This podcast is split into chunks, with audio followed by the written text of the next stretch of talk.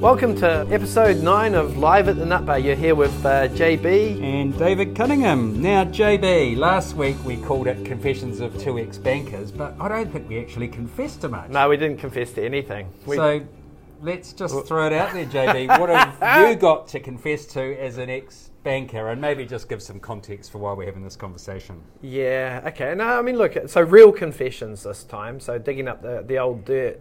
I, yeah, yeah, yeah, yeah. I mean, it's been a long time since since I've been out of a bank. I mean, I got out 15 years ago, and I guess the whole sort of um, premise of Squirrel was, I guess, my own internal frustration with the way that we were operating. And I guess for you, that's been a, a more recent Yeah, yeah. journey. I left. I left. Uh, I was CEO of Co-op Bank and left. Uh, Jul, what was it? Um, June. Actually, it's two years ago now. Um, Yeah. yeah.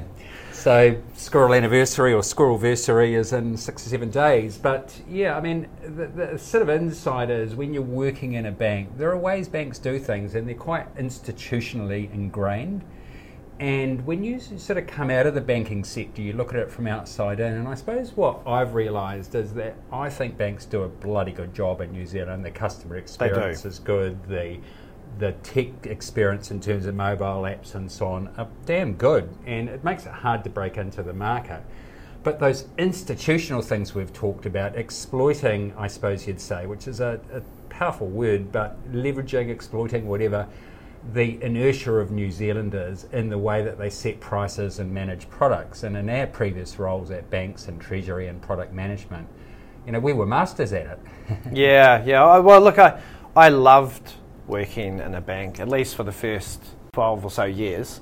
I absolutely loved it. They're amazing organizations. They're incredibly well run. They're very complicated businesses. And, um, and they're full of really good people. You know, they're full of uh, they're full of really good Kiwis, bright Kiwis, um, doing doing really good work. The thing that I think you know, I always struggled with really uh, two things really. One was I didn't feel that the banks here had genuine separation from Australia. Like it always felt like you know you're really reporting through to a, a shareholder in Australia. Um, Australia was pretty much wagging the dog, um, and you didn't have that genuine independence here. And in fact, back when we were in banks, you know, it was common for the Australian parents just to send the latest Aussie down for a bit of a CEO gig. CEO gig in New Zealand, you know, kind of put them on trainer wheels before they go back to Australia. And, you know, as execs in the New Zealand banking system, that used to frustrate the hell out of us, right? Yeah, parachute in for a couple of years, parachute out. That, that said, you know, the likes of ANZ had David Hisco over here for close on a decade, I think. Um, their current CEO, Antonia, is a Kiwi. Well, she's, it's, it's changed a bit, right? Yes, it has changed a bit. Yeah, but I guess if you're publishing an annual report to New Zealanders, um, you'd arguably held, be held more accountable for the outcomes because you know we hear lots of noise about banks and banking profits and so on. And I guess we see banks doing a lot of cool stuff in terms of good for the community sort of type things, but you sort of wonder if the transparency of being a separate entity is one of the challenges that could change. Well, and just, but you know, look, um, I mean, banks have for a long time have been sort of getting more customer focused, right? And I guess that's mm. that's probably where the confessions start to come in, mm. because I think when we first went into banks, and I'm thinking that must have been sort of mid '90s. Mm. Um, they were very product focused, and in fact, you know, I think back to globally, you know, banks globally were very product focused, and they were very much splitting their business into three parts, and they were thinking distribution, product, and manufacturing, and everything was centered around products and profitability. It was very, very focused on profitability, and at some point in the in the 2000s, and I'm thinking probably around the year 2000, banks kind of woke up to this this kind of that they need to get a lot more customer centric.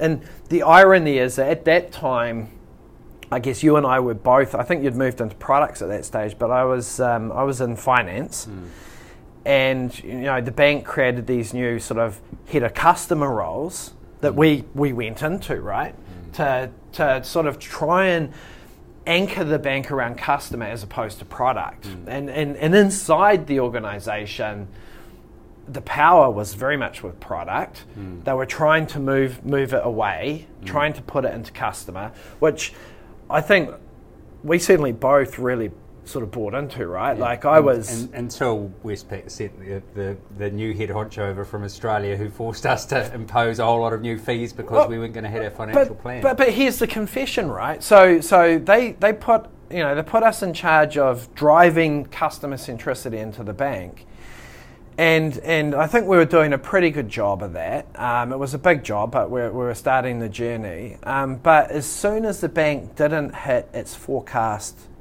profit number, yeah. you know, I got dragged back into JB, back into finance, find us the revenue, right? So my job went from being customer centric to being ch- in charge of revenue initiatives to close the gap to plan. and so, you know, we went through an exercise of identifying what's every possible lever that we could pull to hit plan. Yeah, actually, here's my confession. Um, this was, uh, yeah, close to 15 years ago, I guess, and the credit card business wasn't making the money in its financial plan. And so we sat down and we created a list of, I think we had 50 initiatives to increase the profitability of the credit card business. And it was things like reducing the minimum payment from 5% per month to 3% per month. Guess what? More money on balance sheet, charging 20% interest rate and um, putting in place a higher interest rate for cash advances than others. So suddenly your cash advance rate went up two percent, and and uh, you know that was a big money spinner. There's a whole raft of things I can't remember them all, but you know as charged. You know we had to deliver the profit, uh, and so you know how can we do it? And I stand back. Was any of that in the customer's interest? Not one piece of it. Was all of it in the shareholders' interest? 100% of it. Did we do it? Yes. Um, you know, there's one confession. Yeah, well, I, think back to these these revenue initiatives, and um, you know the banks are living with some of them today because one of the areas that got hit at that point in time, and bear in mind we're talking about the early two thousands, I think. Um, one of the things that got hit at that time were the bonus saver products. So you know historically, um, these savings accounts they had a big base and a little bonus.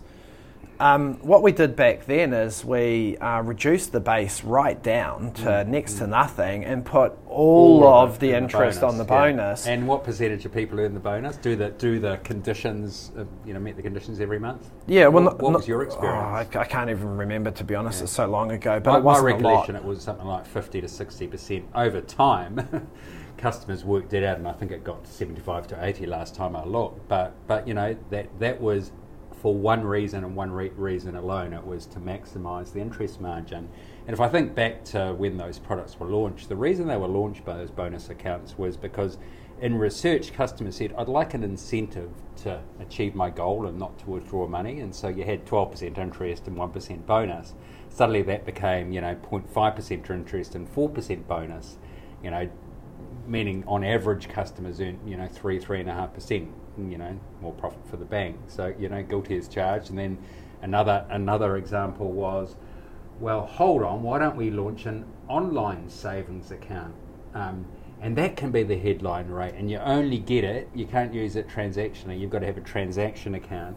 And hey, we'll leave that online, that, that bonus saver account there, and hey, the, the hot money will move into the online account earning a high rate, and we'll just gradually lower the rate on that bonus savers account. And then we go, hold on, what about we have an online bonus saver account, and we'll lower the rate on the online account and the rate on the standard bonus saver account Yeah. still more. So there's this sort of product lifecycle And- management, which was about trying to create, leverage the inertia, and milk the profit on, on customers that just weren't managing their money well. And now you've got notice savers. This Oh, is the Notice latest Saver, iteration, yeah, right? yeah, so, yeah. so now online call accounts are paying next to nothing. Probably got billions in them. Yeah. Paying next to nothing. Like the rates on online call accounts now are embarrassing. You know, like around one and a half to two percent, right? yeah. And and now all the high rates are on the notice saver on the new product. But here's the thing: all of these products they call them new and shiny, but a savings account is a savings account is a savings account. I mean, all it is is an account Hmm. with an interest rate on it. Well, actually, a savings account could be a transaction account with an interest rate on it, couldn't it? Well, it, it, it could be, and this is the with, thing. with that- different buckets to sort of differentiate. Um, But it's this exercise of constantly putting in new products to attract hot money Mm. and competing on the fringes, but basically just gradually dialing back Mm. um, your products in the mass market to extract more margin out of the customers. And that's, that's the exercise that you see repeated time and time and time again. Yeah, yeah, product lifecycle management. How, how, what about and what, what, what about term investments? Because you know that tends to be where most of the competition, apart from Notice Saver, happens in the savings market. Any secrets there to? to Oh well, to look. I mean, we're, we're, we've we've all got con- we're, we're going confessions big time today. So look, I mean, if you think about um, ter- term deposits, I mean, um, so so a couple of things. The first is that the vast majority of term deposits held by people over the age of fifty-five, right? Mhm. So, um, so it's an older type of demographic. Um, they're more conservative and they're a little bit more fixed in their mindset. And so, one of the rules of thumb that all of the banks will apply is that, you know, a lot of older um, investors invest for 90-day term deposits because they're just conditioned for it, 90-day term deposit. And um, and so banks will never put special rates at 90 days. And in fact, what they'll do is they'll move the specials around so that when people are maturing, mm. they actually have to consciously change the mm. term of their investment Yeah, to I've- get the special. Well, this, this used to be our job, right? So we'd set the special at four months or 100 days, so the 90 day money didn't get it, the six month money didn't get it. And at the end of that 100 days, generally, so many of ter- term deposits just set to roll over on maturity, so they'll roll for another 100 days. Do you think 100 days is the best rate in 100 days' time? No. So we'd always have this full profile of what was maturing and make sure the next special was for a different term. Today, a couple of banks, by the way, will give you the best the best rate. That's Co-op Bank and SBS Bank. So they they don't do that. As a result, Yep. guess what? They make less money. But in the big banks, you know, like you say, you know, the specials move around constantly, reflecting of that. And they'll say, as we did, that it was because they were managing their liquidity. yeah, yeah, yeah of, right. of course, yeah. of course. Um, I I mean, if, if, let's let's just keep going. home Um, lending, home lending. What about home, home lending. So, look, the floating rate is the one there. So, I mean, fixed rates are very competitive in New Zealand. The, the, the really interesting thing, I just saw a stat in Australia the other day, and like only 4% of home loans at the moment are going into fixed rates. And it's not surprising because ra- rates have gone up quite a bit in Australia as well as New Zealand. But, you know, over here, over 80% of our home lending is in fixed rate. So, New Zealand's actually 90% well, 90%. Yeah. yeah. And uh, look, New Zealand's a bit of an oddity. You know, we all think it's normal, and anyone here would think it's normal. You know, everyone fixes in New Zealand, but in the rest of the world, um, they predominantly float. And arguably, at the moment, they'd be like, "Oh shit! I wish I'd fixed." You know, when rates were low. But but predominantly, the rest of the world floats, and so New Zealand's a bit odd, and it actually goes back, I think, to the 1990s, and I, I've got a feeling it actually relates to AMP Ergo back then. No, no, no. This was when I was at Trust Bank in 1995. Yeah. And it was like, hey, rather than competing to win home loans on on um, floating, rate loans, why don't we do a special fixed rate loan, and we can hoover up all this money there and at a lower margin and just keep the floating there. And I don't know if it was us there first, but the whole market basically Moved. started to do that within a couple of years, and so suddenly. All the competition happened on fixed rates where the margin might have been 1% versus wholesale, and the floating margin was maybe 2% or 2.5%. And it actually has gone up since then. It must be sitting at about 3% now. I think you know, the banks yeah. carded rates are over 9.5. So, uh, 8.5%. Yeah. No, 9.5, isn't it? so Yeah. if you, if you think about it from a customer perspective, the argument is that a fixed rate should actually be more expensive. Yeah. because you're, you're buying an insurance policy for certainty, Mm. And a floating rate, which is a very simple product, should be lower margin. Yeah. So if you sort of think about it, if, if you know the margin on home loans through the cycle versus wholesale is maybe 1.2 percent, Yeah. reasonable? So you know the floating rate in theory, the 90-day bank bill is about 5.6 today, just over that. So the floating rate should be about seven, uh, 6.8. It's about two and a half percent higher than that. Yeah. And you know, again, you know, we managed that, and it was interesting because KiwiBank tried to do something about this in the last couple of years, eh? Yeah, they did. They they, they, they decided enough is enough, and and they were going to um, basically have a floating rate that better reflected you know, where it should be priced. I think it was about a percent below all the banks. Yeah, they did. more. But the the issue is that, and I mean, this is the whole point, right? Is that you reprice your entire floating rate mortgage book Hmm. down, and that comes at a huge cost. You know, if you've got a, I don't know, let's say you've got a five billion dollar, you know, floating rate uh, mortgage book, and you drop it by, you know, say one and a half percent. Hmm. That's a that's a massive drop in revenue, Yeah, right? Yeah, yeah. Interestingly, a couple of years on, Kiwi Bank's floating rate is back up at the same level as the banks because they worked it out. It was just hurting their profit. And what was the point in this oligopoly?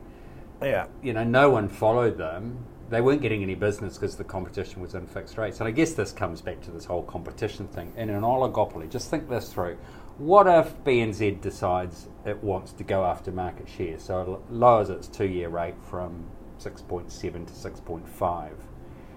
So, how long do you think in an oligopoly is it going to take for every other bank in the market to go to 6.5? About a nanosecond, you know, Yeah. price and given is each week. So, within a week, everyone's now at 6.5. If you're BNZ, what do you sit there and do? We got one week of, you know, a few more loans, but everyone just was at the same level. And then it's like, what's the point in doing that? I may as well just take 6.7 and enjoy a wider margin. And that, that really is the oligopolistic sort of uh, challenge is there's no point in, a, in an oligopoly with a few players to stand out because you know they won't let you loose. You know, banks pretty quickly worked out that you can't let someone be out of um, out of you know be away from the market for too long. Yeah, look, I, I, no, I agree. I, I think where you sort of see it playing out um, potentially is in products where it's um, where there's where it's sort of inelastic. You know, where where um, there's there's there's only a very marginal benefit from price-based competition. So, like you're seeing it with the savings accounts, right? So you're seeing really big margins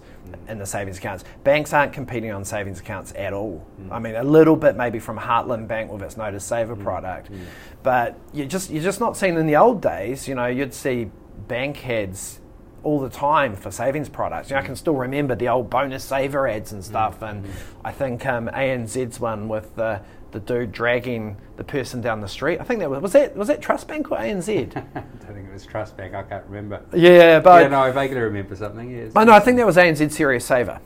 Yeah, Um, yeah, yeah. And um, but you just don't see that anymore. The only advertising is either brand advertising or mortgages, and um, and and that in, in, in our elasticity comes through into credit card market. where you said, hey, look, you know, even when the OCR was down at like quarter of a percent, Yeah, um, you know, credit cards were still at twenty. Mm, mm. They they the, the credit card interest rates didn't move one iota, in the in, you know whilst wholesale in- rates dropped. When, when interest rates were 10%, the credit card rate was 19.95. Interest rates at zero, the credit card rate was 19.95, pretty much. There's a few offers out there. So, hey, is this just New Zealand? Or is Australia the same? Is the UK the same? Is the US the same? Oh, oh, um, US is a bit hard because the market operates so differently. But this isn't a New Zealand thing. This is this is this is just the way that I think banks operate globally. So, so sort of picking up on that theme, US in the US, Apple just launched a savings account, Yeah. paying I think it's about was about four point I don't know four point five percent or something Yeah, like somewhere that around that. through Goldman Sachs, one of the I don't know investment banks over there, but four point five percent. The big banks at the time were paying one percent, maybe two percent on their savings accounts. And you know, I think they gathered a billion dollars in three days to Yeah. that account. Yeah. A, the power of the brand, B, the power, you know, it's the scale of the economy and and marketing sort of um, capability in that and, and brand reach. But, but, you know, that just tells me the same problem over there. And it's actually the new entrants like Apple that offer an account, you know, leveraging their brand and a trusted brand, that are the ones who will make a difference. So competition studies into banking and, you know, introducing a new bank like Kiwi Bank ain't going to make a difference it actually is new entrants with a bit of a different model. You know, all Apple's trying to do is sell one product. They've got a credit card, I think, too. But is that the sort of thing that that breaks through these confessions of bankers that and can deliver better outcomes for customers? Yeah, oh, absolutely, uh, hundred percent. And are there any barriers to competition preventing that today? Like, like will the will the market study into competition and retail banking make it easier for that sort of outcome to occur in New Zealand, like Apple has done? Uh, no, no, no. In short, no, because um, you know they'll do a study into competition in the market, and nothing's really going to change, right? Mm. Diddly squat was the word I used. Diddly squat. Well, because week. because the sort of things that need to change aren't obvious. You know, like um, you know, it's not like.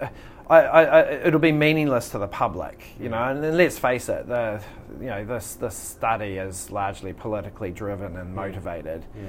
and it's not going to give them the big headlines yeah, yeah. that they need. Well, sort of what what what is interesting is you know you've had a bunch of commentators calling for this inquiry, and as I said, it will make diddly squat difference. I wrote in an article last week. We should publish on our website actually um, it's in LinkedIn and, and so on at the moment. But um, you know, it said the competition study will, will make diddly squat difference. Here are the things that we'll find. By the way, one of which is that the Reserve Bank is one of the biggest contributors to the lack of competition in banking.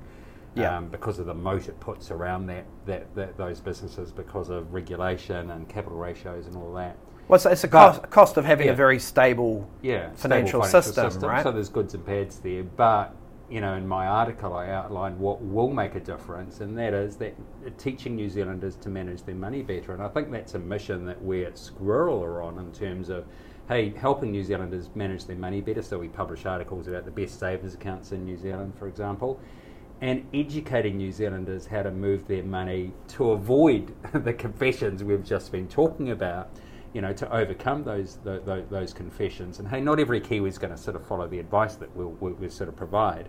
But it's that sort of com, uh, education, and, and you know the banks can. Some of the banks do provide way better solutions than others, or even within their own bank, you can change from one account to the other.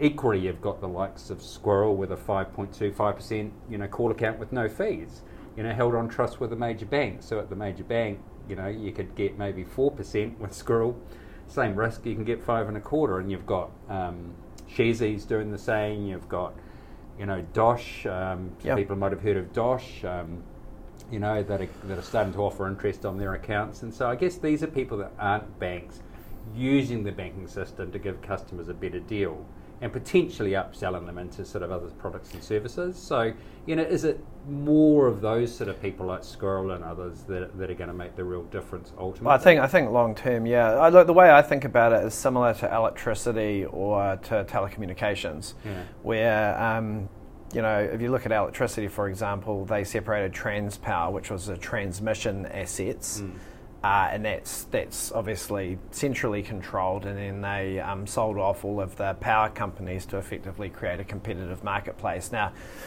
um, how competitive that is, and whether or not that was the right thing, I guess you know that that that, that would be a huge debate in itself. Um, but you know, think about similar with telecommunication. You know, um, Chorus got split off in terms of the the core infrastructure and uh, and then they which encouraged a lot more retail competition, and particularly areas like uh, broadband. Mm. I mean, how many mm. broadband providers are out there?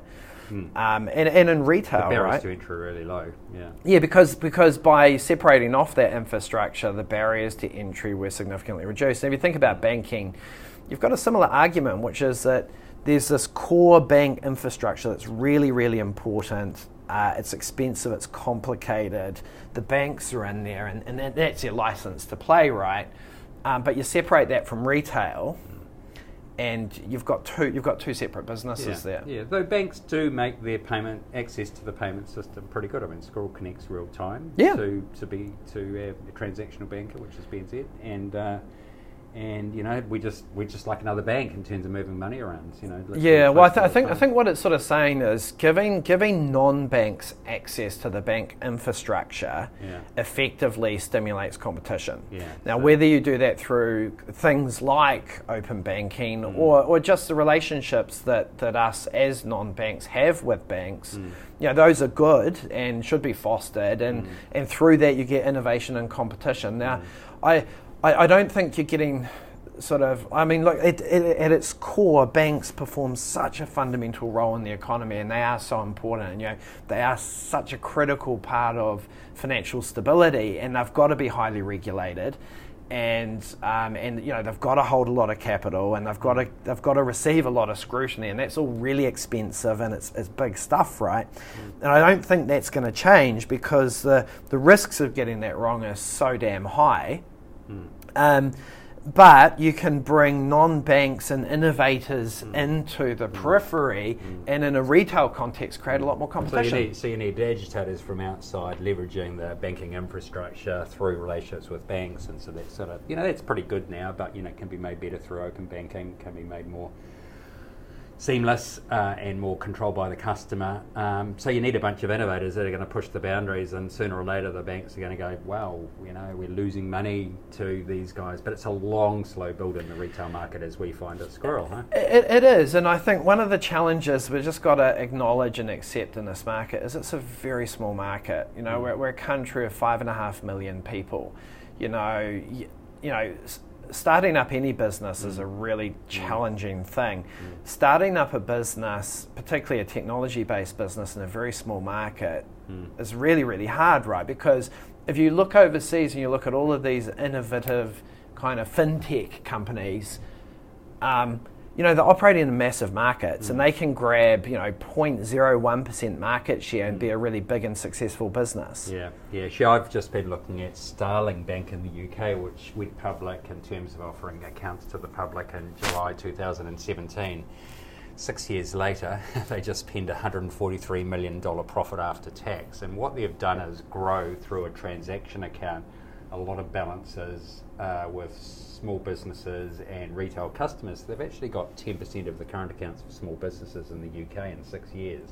So, you know, they've created smart tech and then a couple of years ago they bought a mortgage origination firm, a brokerage firm, uh, uh, uh, uh, a um, mortgage lending firm, and now they funnel those loans into their, you know, four, I think it's three billion on their balance sheet of those sort of loans, and they make the margin between transaction account balances and home lending. I'd though stand back and go, that's just the same old model, you know, borrow cheap, lend high, hmm. rather than giving the customers a sort of fair deal and adding value, which is, I suppose, what at Squirrel we're trying to do is sort of you know, every customer wins as opposed to there's a winner and a loser. Because I, I sort of look at that model and go, well, for Starling, there's a winner.